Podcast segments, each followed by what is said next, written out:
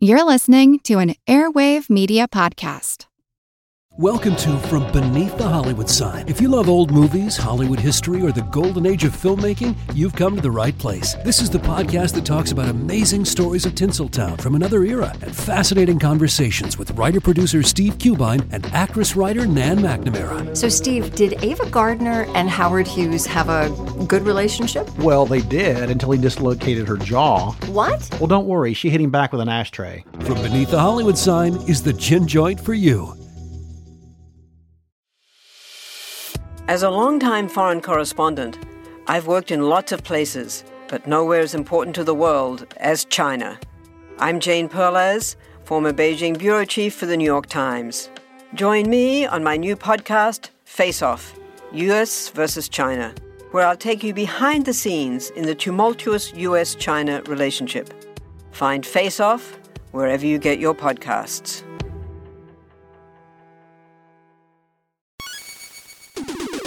recorded in Chicago, Illinois, with your hosts, Ken, Matt, Neil, and Jeff. This is Triviality.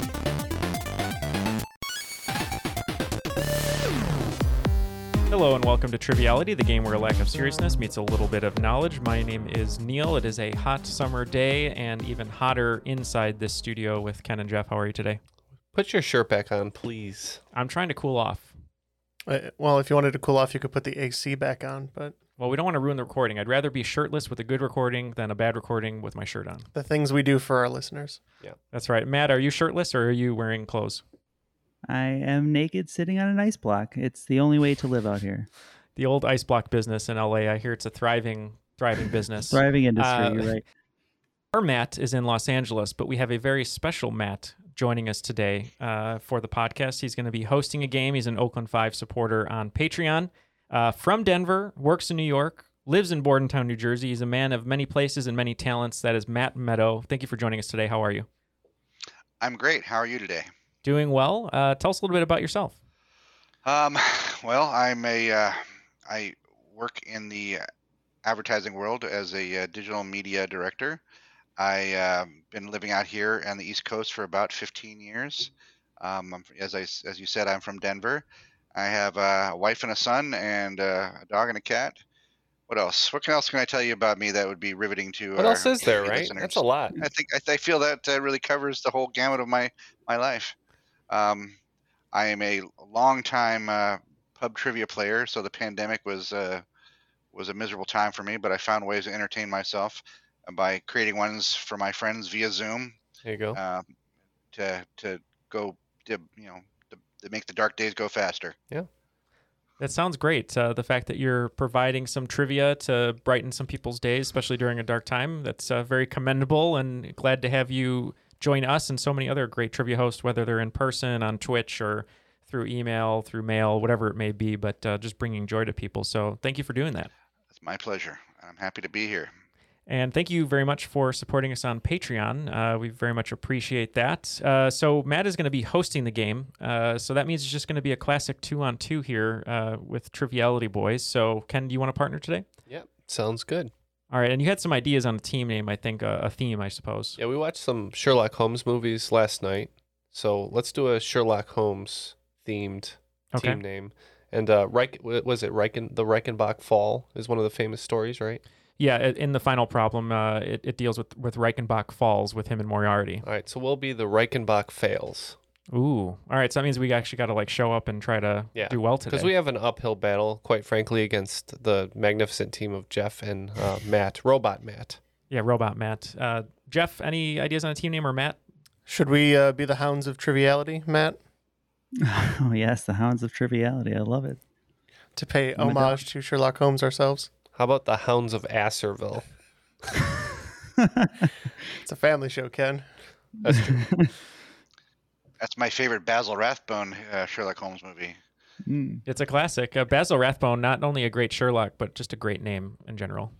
great Really. spice. It's probably about as British as you can get. Parents need to step up in this uh, t- in this time of need. Uh, Yeah. we have enough Neils and Matts and Kens and Jeffs. Mhm. We need some Basils and some Rathbones. Some basil, some oregano, Hughes, and some. Oh, Yeah. you went a different direction. Kale. Well, I think we have a few Kales now. There's a few Throw me Kales. I a- think I throw me a follow one or wrath two on bone. That's our Instagram and their name. Airstream trailer. Can't wait to meet your uh, your kid Neil Ranch. Get over here, Ranch. Uh, Ranch yes, that's Fisher. Sounds good. Uh, well, we have our teams. It's me and Ken, the Reichenbach fails, and uh, Jeff and Matt will be the hounds of triviality. Uh, but we need the rules in order to play the game. Uh, Matt Meadow, uh, any preference on the rules read? Oh, I uh, I'm a classics man myself, but I uh, I will take uh, I will take uh, the random wheel of, of fortune. All right, let's see what we get. Chris Hansen here. Triviality Podcast is two rounds of 20 questions worth 10 points apiece. At halftime, there's a special swing round by this week's host. In the final round, players wager points they've earned for a chance to become the cream of the crop. Stand by, and I'll be watching. Remaster crap. All right, uh, just like so many men who have had a seat, uh, the wheel of fortune spun, and we got Chris Hansen. Doesn't bode well for us today. Time to take a seat. Uh, so feel free, uh, feel free, Matt, to take it away, and we are ready to play on this sunny day. And I didn't mean to rhyme all of that. You say that every time it happens. I'm starting to think it's intentional. Neil's just a beat poet. Uh, yeah, well, yeah. What's the so I married an axe murderer, Mike Myers? Woman, I can't think of the rest of Whoa, it. Oh, man! Yeah, yeah. Whoa, man. Yeah. Thank you, Matt. I used to be able to do that whole uh, whole thing because I thought it would impress women, but apparently I wasted my time. Uh, Well, you you found someone to uh, spend your time with, so maybe the poem worked. Maybe, maybe I'll it was ask her. after. I, he- I will regale her when I, she gets home. and- Sometimes you have to learn what not to do. Yeah, that's true. That's There fair you go. too. Okay, so this under the category of tasty treats, na- native to the Caribbean, what sort of animal is the mountain chicken? All right, so we're thinking this is probably a misnomer. Otherwise, yeah, I can't really figure it out. So we're gonna pick something really different from a chicken as our answer. Jeff, what do you think is the exact opposite of a chicken? Marty McFly. That's a great answer. I wish I would have thought of that. Um, Milk, chocolate. the opposite of a chicken. I thought it might still be a bird, but maybe it was something like a vulture or something else that Mm. you know. But I don't vulture. know. Michael Keaton. Um, opposite of a of a chicken. So what's something that's like can't fly at all? Chickens can fly a little bit. Um, Dodo bird. Slow, Rhinoceros. really slow, and then Stingray. um, it's pretty much like a stingray or a whale. Yeah. Turtle. Let's do let's do turtle. whale. I Ooh, like I whale. kind of like that idea. Okay. We're gonna, The we're gonna- mountain chicken is a whale. All right, our That makes answer sense. is almost as silly. We said uh, big cat, some kind of big So we- cat. Well, I'm sorry, neither of those answers today are right. Uh, that it is a frog, Oh, Oh. uh, found only in the Caribbean islands of the Dominican Dominica and Montserrat. okay. Um, and it's been on decline for a while, but its its legs are used in many West Indies dishes, um, and, which has a it is known to taste much like chicken. Okay. Hmm. I have heard that, but I've never had frog. I don't think. I like the mountain chicken as a wrestling name too, Mm, Neil, the mountain chicken Right. fisher. because is it's that every time you're challenged, you run into the mountains, or no, it's like a juxtaposition. It's like, is he big and strong but afraid of everything, or is he like ferocious like a chicken but but uh, you know like a Ferocious mountain? I don't know. like a chick- Noted ferocious animal, the chicken. wow, things that have never been said in human history. Yeah. in the category of on the nose, uh, Mufasa and Simba are Swahili words. One point each for their English translations. Okay. So I knew we were onto something with the big cats, right? Mm-hmm. Okay, Ken and I uh, did some uh, deductive reasoning here as the Reichenbach fails, and uh, I think we're on to Matt Meadows' uh, tricks, and so we're gonna lock in. All right, Matt, do you uh, do you happen to remember either of these? I thought I thought it was potentially just like father and son, but I could be wrong.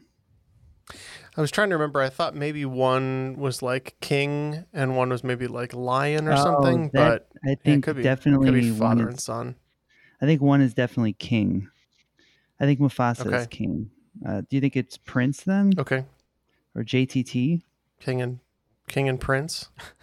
Um, JTT.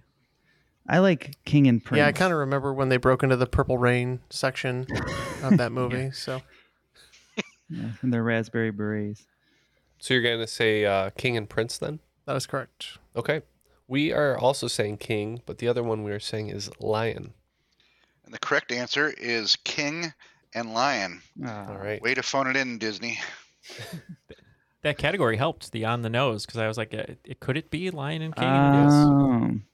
All right, so half points for uh, the hounds and uh, full points for uh, Reichenbach fails. All right. The category is Where's Our Reboot? Back to the Future 3. What are the name of Doc and Clara's children? Oh, we can lock in Matt. Excellent. So Doc's children, isn't it? They're, they're named after a famous um, scientist, right? Author, I believe. Oh, so then it's it's gonna be uh, uh, Ver Vern Ver, not Vern Troyer, I don't think he's a famous author. No. uh, Jules Vern. Jules Vern. That's right. yeah. Famous mini me, uh, Jules Vern. Yeah. Uh, I- Jules. I, was having a uh, a uh, lapse on that too. So, but Yeah. it is Jules Vern. Oh, so it's Jules and Vern. I think so. Are the kids? Okay. I didn't know if it was like Newton or the other ones, but I'm fine with that. We can lock in with Jules and Vern. I believe he goes, Marty, meet my boys, Jules and Vern, as they both come around the, the train at the end. Mm. Yes. Author of 20,000 Leagues Under the Sea, the uh, author he shared his love with with his wife. So, Oh, they were swingers.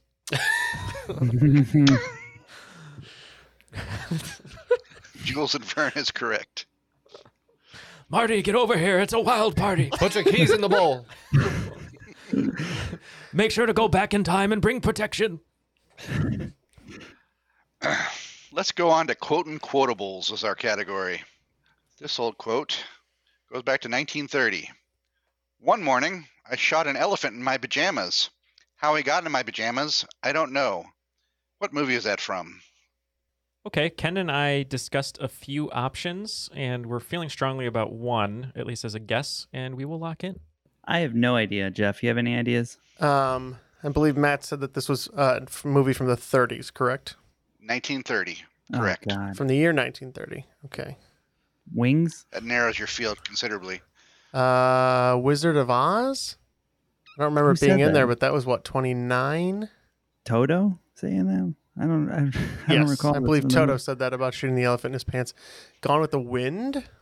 Mhm. was in the 30s, I think.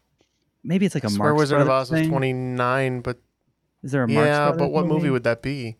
Uh, I don't know the name of any. Yeah. Yeah, I don't- Marx I don't either. Brothers do Dallas. Uh, Marx Brothers Yeah. take Manhattan. Mm. Um, Oh, that's probably what it is. You're right. Um, Gone I with the can't think of Wind, it. Matt. I don't know. Fine. Yeah, I think it was Sam saying. Is that the same movie? Sam saying that when Nope, you shoot an elephant? that's No. Casablanca. No, they're the same movie. Sorry, people. Uh, Gone with the Wind. I don't care. We don't know it. Yeah, Ken and I thought this might be Marx Brothers. It just sounded like a Marx Brothers joke, and then it was trying to figure out which Marx Brothers uh, movie it was. We thought about Night at the Opera and a couple other ones, but um, the one that stuck with us was Duck Soup, so that's what we locked in I with. feel like that's the most famous one. Right? Yeah. That is that is the most famous one, I think. I like Night of the Opera best, but this is from actually from 1930s Animal Crackers. Mm. Ah. Both Gone with the Wind and Wizard of Oz are 1939. Oh, 39. You want to just stuck that in your pocket for later. All right, moving on. How I learn math is our category. A staple of D&D until the year 2000, THACO is an acronym that stands for what? And I can spell THACO if needed. Sure. T H A C 0. So the D and D edition that we were playing was probably pre two thousand edition. Yeah, right? it was. We played three five. So Hmm. I have no idea on this. I, I, I can't even like venture a guess. Does his clue about uh, how he learned math have anything to do with it? Like, is, is it a I'm- number? I'm, sure it's the way that you calculate like how much damage you're doing or how much damage you're taking or something like that. But I, I there's no way I can I can work that acronym out. So Okay, we'll say uh, we're just gonna lock in with uh, Tom Hanks. Always a cool is always a cool zero. zero. That is a great acronym. Is that that's one? all right, Matt. Another one? I played D and I don't. I Okay. don't know this one though. It it's it's sounds like, and it's familiar with um, a lot of how the old RPGs were programmed. And it's like, I I believe it's to calculate base damage without armor, but I don't know what it stands for. I think it. I think that's what it is. Is like this is what a hit would be without any kind of defense, and then it's calculated after defense. So like but I don't know. something hit armor class zero. Yeah, trying to think of what the team might be. total, total hit, Total, hit. Total armor. hit armor class zero. Sure. I mean, it's better than anything I would have come up with on my own. Better than Tom Hanks.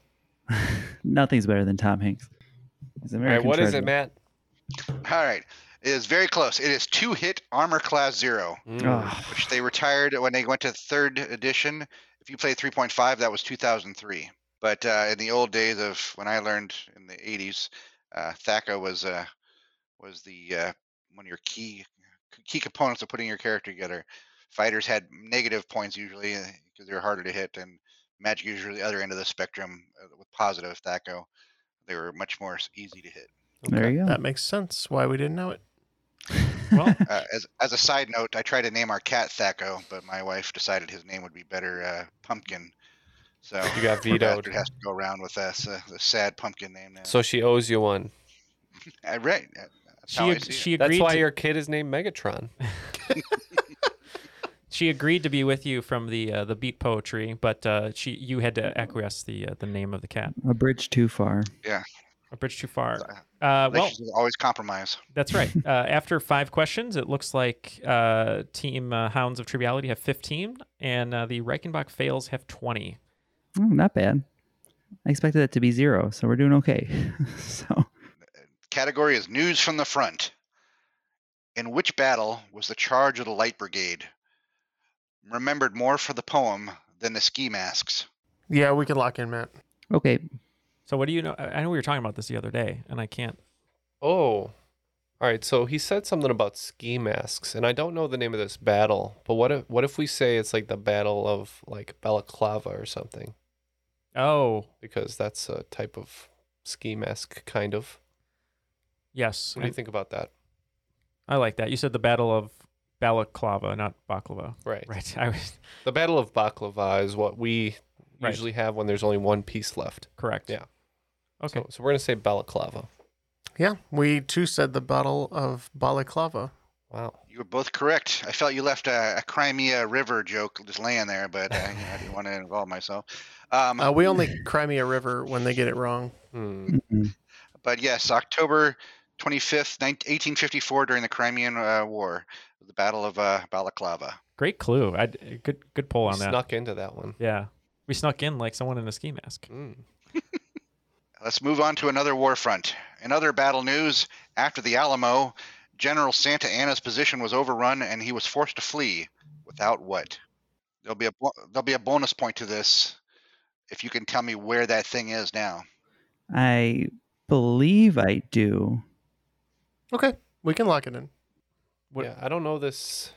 I don't know this tale that well. Um, Santa Ana. so without San- a, what, without the flag or right. without his horse or. I know one time Ken raided my house and I was forced to flee without my pants. Hmm. Let's say he, fle- he had to flee on foot without his horse. Okay. I don't. I, don't- I really don't know here. All right. And then we for the bonus, we need to know where the horse is now. You and you don't, I don't. I, I don't. We don't. because it's not right. All right. What is it, Matt? So I know this. I'm almost 99% sure from King of the Hill. It was a very large point. Uh, the dad was a big fan of. He protected the Alamo or something, and they got old Sandy Annie's leg, and I believe it's still in a museum down there. Although he tries to steal it in one episode, but I'm almost 100% sure it's the leg, and I don't know where it would be now, but some museum. It is indeed Santa Anna's fake leg. Hmm. So if we go back pre-Alamo, Santa Anna lost his uh, leg to cannonball fire uh, during a melee with the French. Uh, I think 1838, but in 1847 he was overrun by the Illinois um, National Guard or the Illinois uh, Fourth Infantry, I should say, not Hmm. National Guard, and uh, his leg still resides today in Springfield, Illinois, at the Illinois State Military Museum. oh. Wow, I didn't know that. you guys can go So I- visit. I made that one just for you guys. Let's take a road trip. All the many sites of Illinois. Go rub Blinken's nose and uh, check out San Anna's leg. All right. Category is Toto. Didn't name check them. There are 54 countries in modern day Africa. Name three that have four letter names. Five points for each one correct. Okay, well, uh, this is quite difficult. We don't really know. I think we know one of them right off the bat.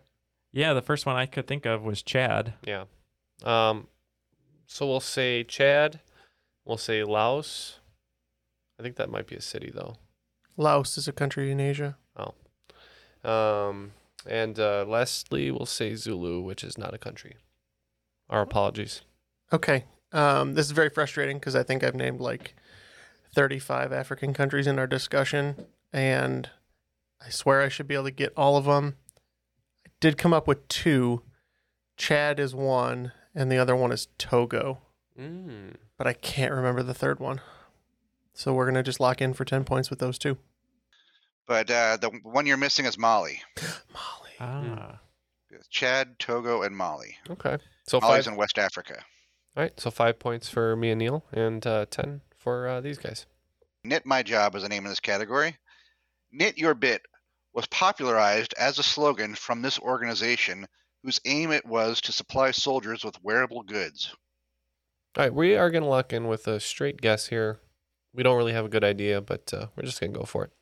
Hmm. All right, Matt. Um, I'm thinking it's the American Red Cross. You think it's the American What do you Red think? Cross? Yeah, I think maybe not like maybe like some part of them, but at least they were involved. I would think in the in the first instance.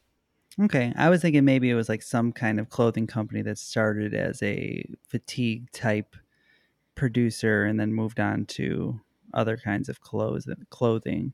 But I can't think of anything specifically like that. So I'm okay with Red Cross. Okay, we will lock in with the American Red Cross. And we were thinking more uh, uh, along Matt's uh, train of thought, and we thought it was an apparel company that uh, started again in the military and then branched out to other stuff. We said Abercrombie and Fitch. Both good guesses, but American Red Cross is correct. I, I traced this lineage back to at least uh, World War One, um, a- and where they were provided patterns on how they could help soldiers and providing wearable goods for them uh, for, for those who, you know, because socks were just as in need as bullets at the time. Um, d- and uh, the American Red Cross adopted a slogan, and, and you know, there's a lot of uh, various posters and stuff you can see that have like big socks on it. Um, the patriotic, those giant old patriotic posters you would see, especially during World War II. Gotcha. Oh, very interesting. Let's uh, let's get some points going into the swing round here. Which this is a category of Twinkle Twinkle. Which star, also known as a North Star, is particularly useful in navigation? We could lock in, right? Okay, so the North Star, obviously, stars are other suns. The closest uh, other solar system to us, I believe, is Proxima Nova? No. Centauri, Century? Oh, yeah. right? That's the first one, I think so. or Alpha Centauri. So maybe we should say that. Alpha Centauri? Yeah. Yeah. I, I know I've heard this a million times, but yeah, that sounds that sounds fine. I think if you were trying to go to the North Pole, you might want to track another star with the name Polaris. So we said Polaris. Polaris is correct. Uh, the North Star is a supergiant uh, star that basically keeps the same position relative to our uh, axis turning. Okay. After the first round, it looks like Team Reichenbach fails, is living up to their name with 35 points, but in the lead, and a sizable lead at that, is the Hounds of Triviality with 65 points. Matt, what do you have in store for the swing round today? This category will be known as the so-so phobias, or we could also call it the fear factor. We're going to go over phobias today. Okay. as our swing round. What if we have a phobia of answering questions about phobias? Tr- question number one: What is triskaidekaphobia the fear of? Number two: The fear of animals is called. Number three: Brontophobia. Dinosaurs don't get it. Your pets might have it. Number four: Fear of water is known as. Number five: What is aphidophobia? Number six: It's hard to wear shorts if you suffer from genophobia. Number seven, dendrophobia, especially if you plan to steal apples. Number eight, fear of public spaces or crowds. Number nine, hippopotamonstra sesquipedalophobia isn't about being hungry, hungry. Number 10. When you look upon my visage and shudder, you might be experiencing pogonophobia. Okay, we will consider these phobias in a rather frightening way, and we'll be right back. Want to learn how you can make smarter decisions with your money? Well, I've got the podcast for you. I'm Sean Piles, and I host NerdWallet's Smart Money Podcast. On our show, we help listeners like you make the most of your finances. I sit down with NerdWallet's team of nerds, personal finance experts in credit cards, banking, investing, and more. We answer your real-world money questions and break down the latest personal finance news. The nerds will give you the clarity you need by cutting through the clutter and misinformation in today's world of personal finance. We don't promote get-rich-quick schemes or hype unrealistic side hustles. Instead, we offer practical knowledge that you can apply in your everyday life. You'll learn about strategies to help you build your wealth, invest wisely, shop for financial products, and plan for major life events. And you'll walk away with the confidence you need to ensure that your money is always working as hard as you are. So turn to the nerds to answer your real world money questions and get insights that can help you make the smartest financial decisions for your life. Listen to NerdWallet's Smart Money Podcast wherever you get your podcasts. Hey there, I'm Dylan Lewis, one of the hosts of Motley Fool Money. Each weekday on Motley Fool Money, we talk through the business news you need to know and the stories moving stocks on Wall Street. On weekends, we dive into the industries shaping tomorrow and host the experts, authors, and executives that understand them. Tune in for insights, a long term perspective on investing, and of course, stock ideas. Plenty of them. To quote a listener, it pays to listen. Check us out and subscribe wherever you listen to podcasts. All right, we've taken a couple minutes to think about these phobias along with our own phobias, and uh, we are back with our answers. So go ahead and take it away. We'll do it one by one. Triskaidekaphobia, the fear of. Believe this is the number 13. We also said the number 13. Number 13 is correct. The fear of animals is called. Uh, we don't know this one, so we said uh, we were thinking taxonomy, and we just said taxophobia. Oh, that's clever. Uh, we said animaliophobia. I thought about adding um, Marty the zebra definitely suffered from this.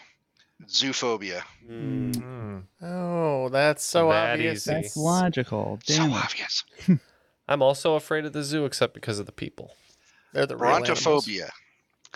Brontophobia. Dinosaurs don't get it. Your pets might have it. We just said the vet. oh, I, didn't, I wasn't even thinking of It's the wrong. second part. We said uh, fear of Charles Bronson. I mean, everybody has a fear of Charles Bronson.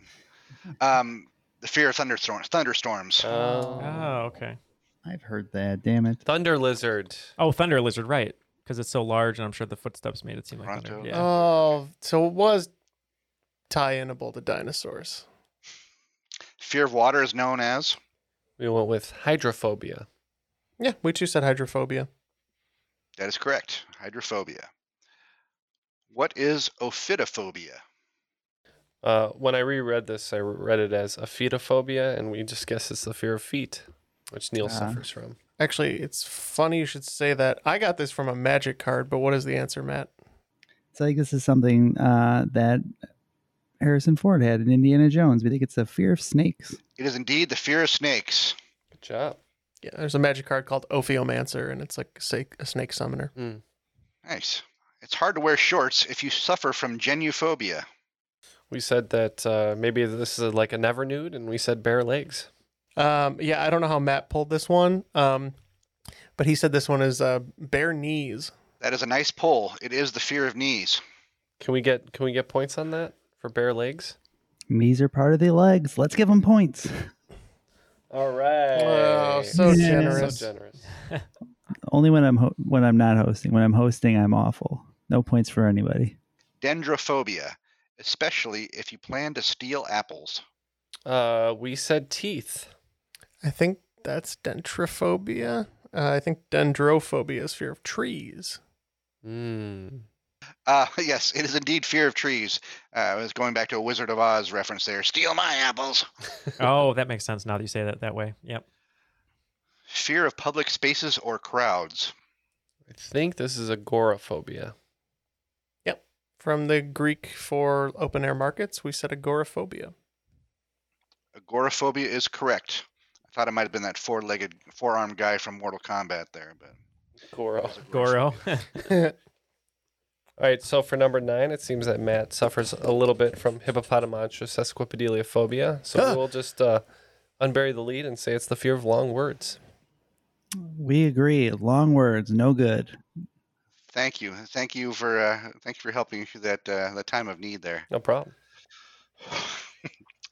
when you look upon my visage and shudder, you might be experiencing pogonophobia. Okay, one thing I noticed about uh, Matt's visage is his uh, prominent beard. So I think it's the fear of beards. Yep. As soon as I remembered that he was talking about the visage, we also said it's the fear of beards. Both are correct. It's a fear of beards. So if you have uh, if you have this phobia, do not enter the sweat lodge. Yeah. under ple- any means. Please do not ever sign up to be a contestant in person. After the swing round, it looks like these scores are going to be 65 points for the Reichenbach fails and 105 points for the Hounds of Triviality going into round two.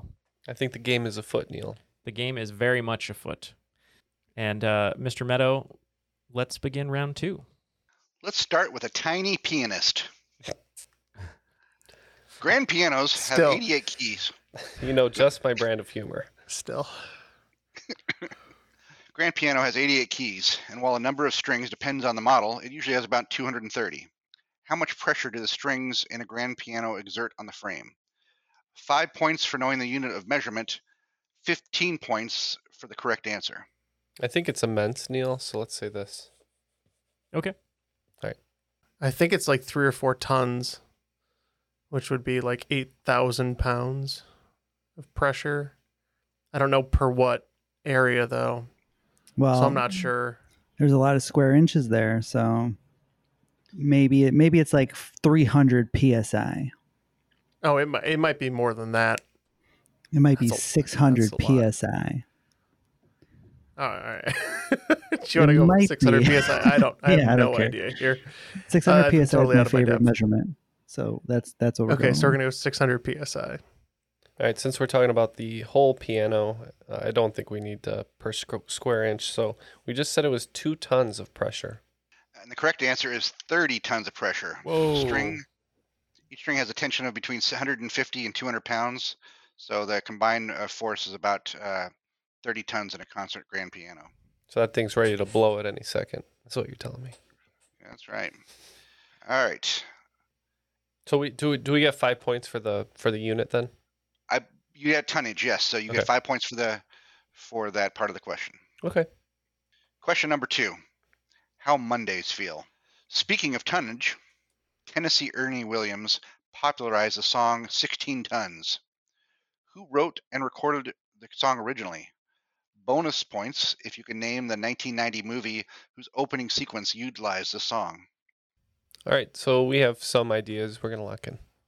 Matt, I don't know what you're thinking, but I feel like 16 tons may be the beginning to "Oh Brother, Where Art Thou." I don't know if that's right for year, but terribly mean- out of my element here. Yeah. So you just want to guess an old old singer? Sure. Which one do you have in Yeah. mind? Um, those Gregorian monks. They were pretty old. I don't think it's that old, Matt. I don't know. I was thinking more of along the era of like Irving Berlin or something, but Oh yeah, let's go with that. Sing, uh, "Rock Me Amadeus," right? sure. Yeah, we've got no idea. Yeah. All right. We're just gonna say Johnny Cash originated the song, and uh, we're gonna say it was in the movie Over the Top because he was a trucker. it, that this is a hard pull, but it's a 1947 release by Merle Robert Travis, and then re-recorded in 1955 by Tennessee Ernie Williams. Okay. I cannot qualify if it's in "Oh Brother, Where Art Thou." I don't believe it is, but the movie I'm referring to, you'd uh, you'd you'd referred to this actor before earlier in the quiz. That is Mr. Tom Hanks in Joe versus the Volcano, Mm. as he's marking work on Staten Island. Mm. Okay. Question number three Mama's Boys. This OG woman, the first first, a namesake also dear to Clark and Bruce. We can lock in. How did you know that name? Martha. Is Batman here? Yeah, we said Martha as well. Martha, Martha, Martha. Yes, this is where I'm referring to Martha Washington, the first first lady. Mhm. Question number four. Don't mess with Texas. The University of Texas mascot is known as Bevo. To date, there has been at least 15 Bevos representing the university. What was the fate of their first one? Died at the Alamo. so what is Bevo? It's like a, a bowl, like a longhorn. bowl? Yeah. Be- Right. Bevo is a longhorn. st- Uh, I, I don't know if you want to tell you, but Bevo is a longhorn steer. yeah, Or a Oh, longhorn. hold on, Matt. So so I is think I Bevo know this. burgers now? Yeah, he was he was the beginning of McDonald's or something. Um, I'm serious. Let's say he was turned into like some sort of meat trade or something. yeah. Yeah, we could do it. I can't remember exactly what the details for this story w- were, Matt. I'm pretty sure he was eaten. I don't know if he was eaten during like the Great Depression, like the Dust Bowl or something, but does that But does you- that sound you- good to you? He ended you up as don't think that he ate Santa Anna's leg. I don't believe so. No. Okay. Santa Anna buried the one, left the other one, and I think the third one's with him in the grave, but Okay. Eaten during the Depression. What a uplifting story. Yeah, and we went with something similar. Um, Yeah, Ken said uh, maybe he was eaten or turned into food of some sort. That is correct. They slaughtered and ate him at a barbecue in his honor. Uh, th- This his is not a uh, dishonor. this is not a tradition they they they continued with, and uh, I don't think they want to try that on modern mascots like Gritty, for example. Yeah, I don't know if anyone wants to eat gritty. I'm sure it'd be a curse on them or something. Ooh, But some yes, in orange 1920, duck the, gritty. they, the the football players ate him. Okay, taxonomy time. How many ranks are there in the hierarchy of biological classification? Why don't you give it to me in Spanish? or lectin. Is that uh siete? Seven? Seven steps? Yeah, that makes sense. I know there's more than five, I, I believe. So So since he wants it in Spanish, we're gonna say siete. All right, Matt. So there's what, like kingdom, phylum, class, order. Um, and the rest. You're right. I don't know. The Ocho? yes, E ESPN. yeah, the let's Ocho. go with uh, ESPN 8, the Ocho. The Ocho is correct. It is kingdom, phylum, class, order, family, genus, and species. Well, with that correct answer, it looks like the uh, Hounds of Triviality are furthering their lead with 135 points after five questions in the second round. And at Reichenbach fails, we are still yet to crack 100, so we're at 90. This is category of one sports question, question number six. A time period lasting seven and a half minutes. What are polo matches segmented segmented into? Oh, Aw, wow. so we're, man. we're trying to figure out what the seven and a half minute polo segments are called. Yes. Let's say it's periods. Periods. Yeah. Yeah. Like hockey. Yeah. Okay. We'll go periods over here, so Matt can uh, talk it out into oblivion. There's not much to talk about because I have no idea. I'm, I've missed most of the uh, classic polo matches across time. Apparently, uh, there's a bit of a financial barrier into getting into polo, in the sense of owning a horse. So it wasn't for me. Um, but I think a lot of those fancy games they call things like legs. There's different legs of like a race of a rugby match, maybe I don't know. So we're saying legs. Throwing it back to Sandy Annie. All right. Well, the sport of kings, known as, known as polo, is has four mountain riders, and the game usually lasts roughly two hours, divided into pyramids called chuckas or chuckers. Chuckers. Hmm. That's Hmm. chuckas, like C H U K K A S. Okay. Now I know one thing about polo. That's true. We learned something today. Question number seven by any other name. This portmanteau console launched July 15th, 1983. For five bonus points each, name the three games who launched with it. We're locked in over here. All right, Jeff. So there's two that I'm thinking of. So I think it's either in television or ColecoVision. Ooh. Those are both portmanteaus, and they both came out around the same time. But I think I think Coleco. What is that? What would be the first word? Intelligence, vision, or like intellectual vision or something. I could And see then that as a television. portmanteau, but Yeah, because then the second that's part what would I be meant. television. Yeah. I kind of like that. I think in television, and I think maybe for the games that it launches with, we would say like Pac Man, Frogger, and uh, what's the the cla- the classic uh, shooting game where the brick? no, Oh, where the, the um, monsters come down faster as you shoot them. Blaster Master. I Oh, don't you're know. talking about uh, Why can't I think the of ones the where they name? drop down and then they just Yeah. keep Space Invaders. Space Invaders, Space Invaders, Pac Man, and the other thing I said, Frogger. I don't know. Frogger. Sure. That sounds like the right answer. I've never actually heard of it, but it sounds more like a pa- portmanteau than Atari. But um, we discussed for a while, and the only thing we kept coming back to, which we think is incorrect, is Atari. And uh, for our bonus, we just put Pong, Frogger, and Asteroids. Uh, what I'm referring to is uh, the portmanteau I'm referring to is the Family Computer, also known as the Famicom, Famicom. Nintendo's first console, launched on this date in Japan. Um, and it launched with three games Donkey Kong, Donkey Kong Jr., and Popeye. Oh wow. Okay. That's the uh, Japanese NES, right? Correct. Correct. Question number eight. Speaking of mashups, what is the cross between a donkey and a zebra known as? I don't know. I don't know this one. Do you? Off the top? The I'm- donkey and I'm ha- zebra. I would be happy to call it a zonkey. A zonkey sounds better probably than what it is. I I've seen a picture of A this before. A debra. debra. I, it's pronounced Deborah. Thank you. a Debra messing. Um, yeah, I, I, Zonky. I, I know what, what he's talking about, and I've seen a picture, but I couldn't tell you what it's called. So Say zonky. Zonky. Uh, all right, Matt. I know a donkey and a horse is a mule. Yeah. And I know a tiger and a lion is a liger.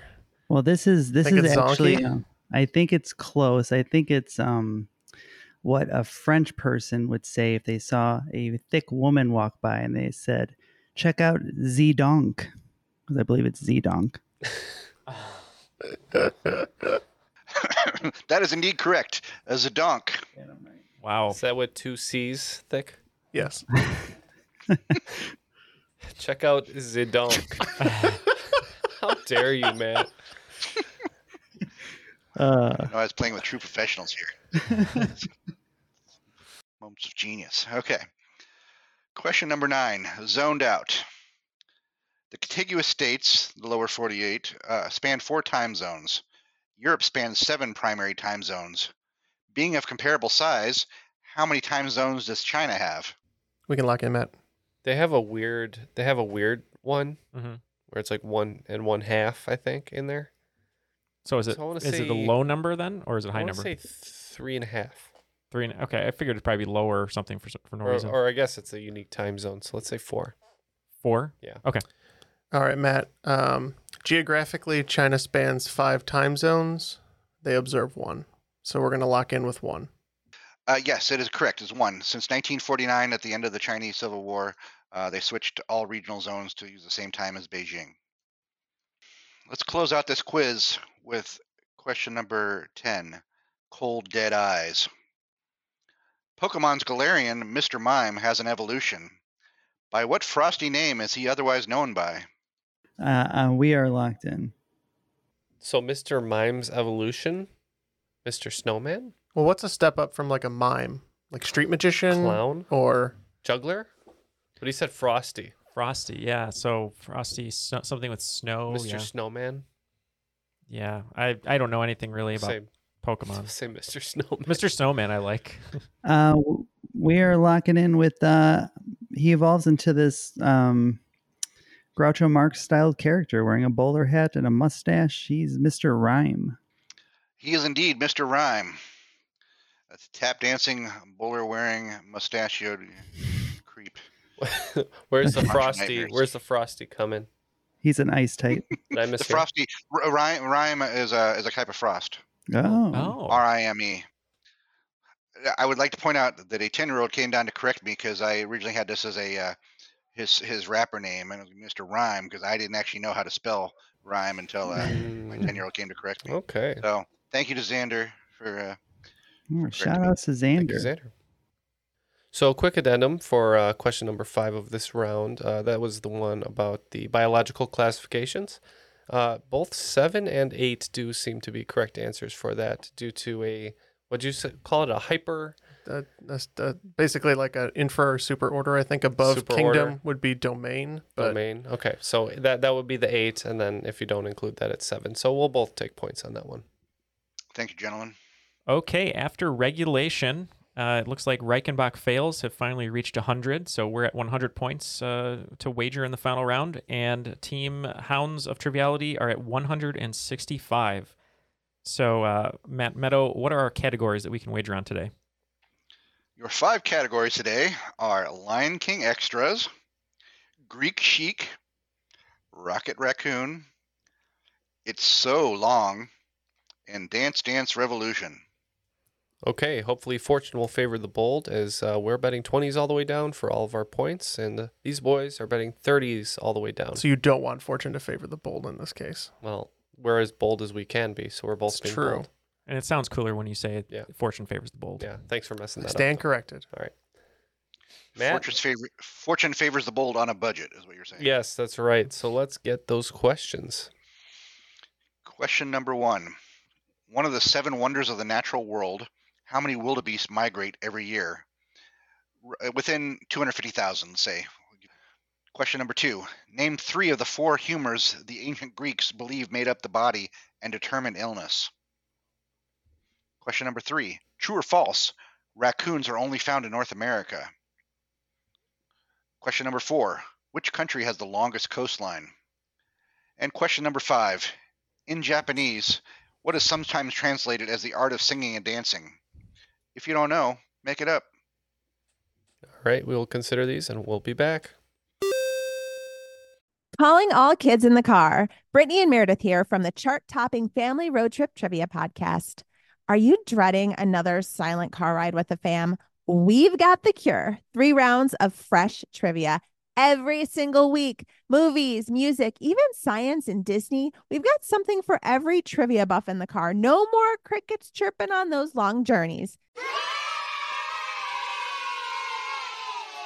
The Family Road Trip Trivia Podcast is your secret weapon for connecting and laughing with kids of all ages teens, toddlers, adults, it doesn't matter. Spark their curiosity and challenge their brains with every episode.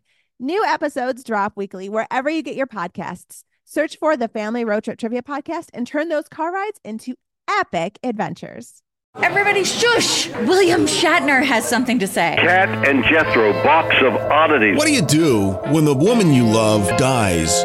Well, of course, you dig her up and you live with her. Aww. The show examines weird things. There are plenty of old photographs from this time period of children out in the streets playing in and among the dead horse carcasses. Oh, I miss those days. Things used to be so much simpler. Cat and Jethro. Then there's the urine wheel, which sounds like a really bad game show. They've done weird things. Cat and Jethro, box of oddities. That is really mysterious. Join Kat and Jethro Gilligan Toth for the strange, the bizarre, the unexpected as they lift the lid and cautiously peer inside the box of oddities. The Webby Award winning Box of Oddities podcast from Airwave Media. All right, all the answers are now locked in. So let's get the questions one more time, see how we did. Again, uh, the uh, hounds of triviality bet 30s all the way down. We bet 20s all the way down. Question number one. One of the seven wonders of the natural world, how many wildebeest migrate every year, roughly, within 250,000, let's say? All right, we think it's a lot. So we said 10 million. I think um, Matt and I agreed upon um, two million two hundred and fifty thousand. Is our final answer?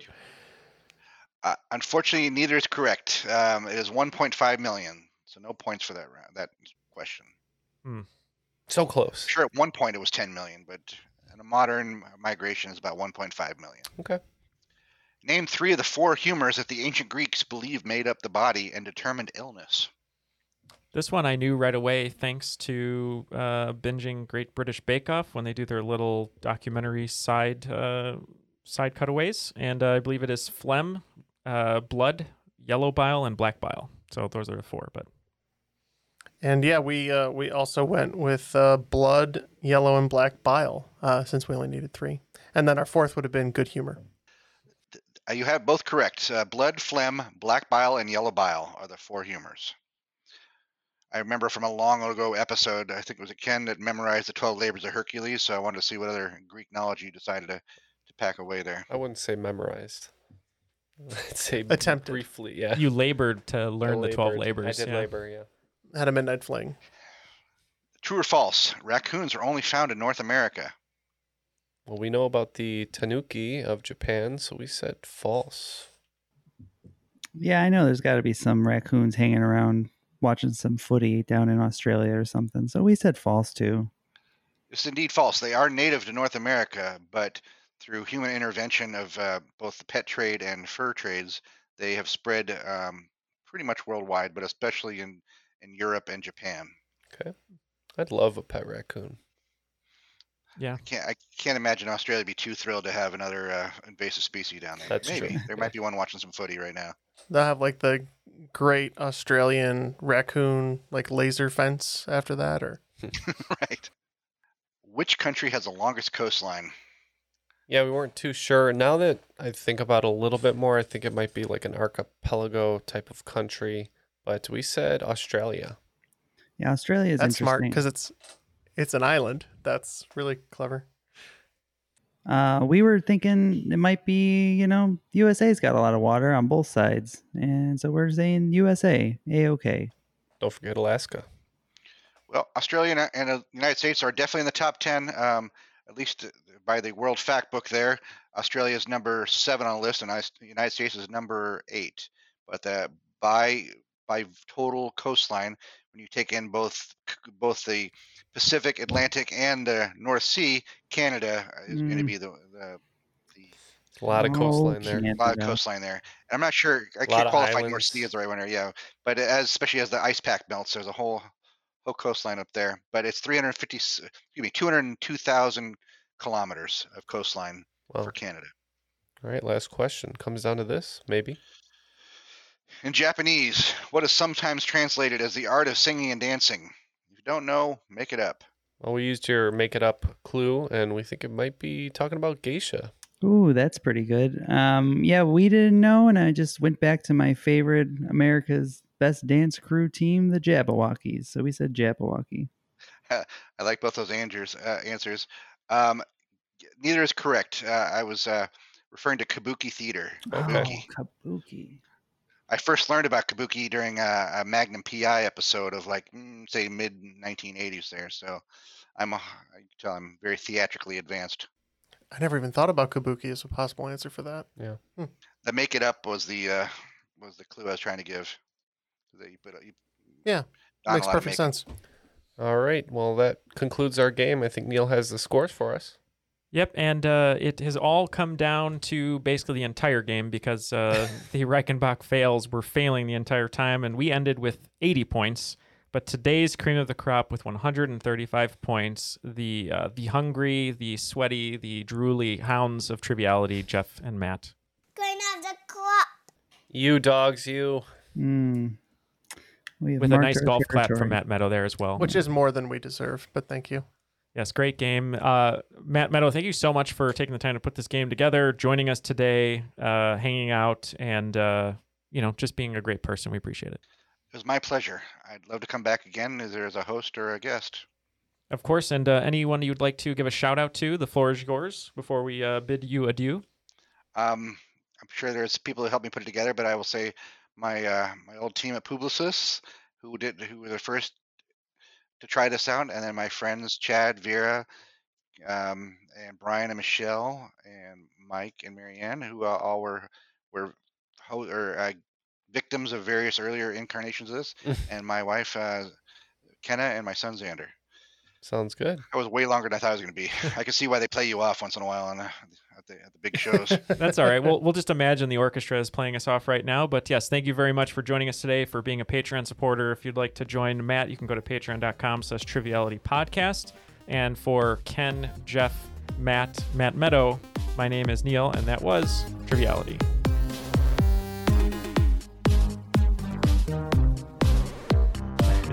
Uh, well, we got our teams. Uh, so it's me and Ken. Reichenbach fails versus Ken and uh, no, that's not. No, that's not right. Well, we have our teams. It's me and Ken, Rock, Rock and Bach, Rock and Bach, Rock and Sockem. Chevrolet. Oh my God.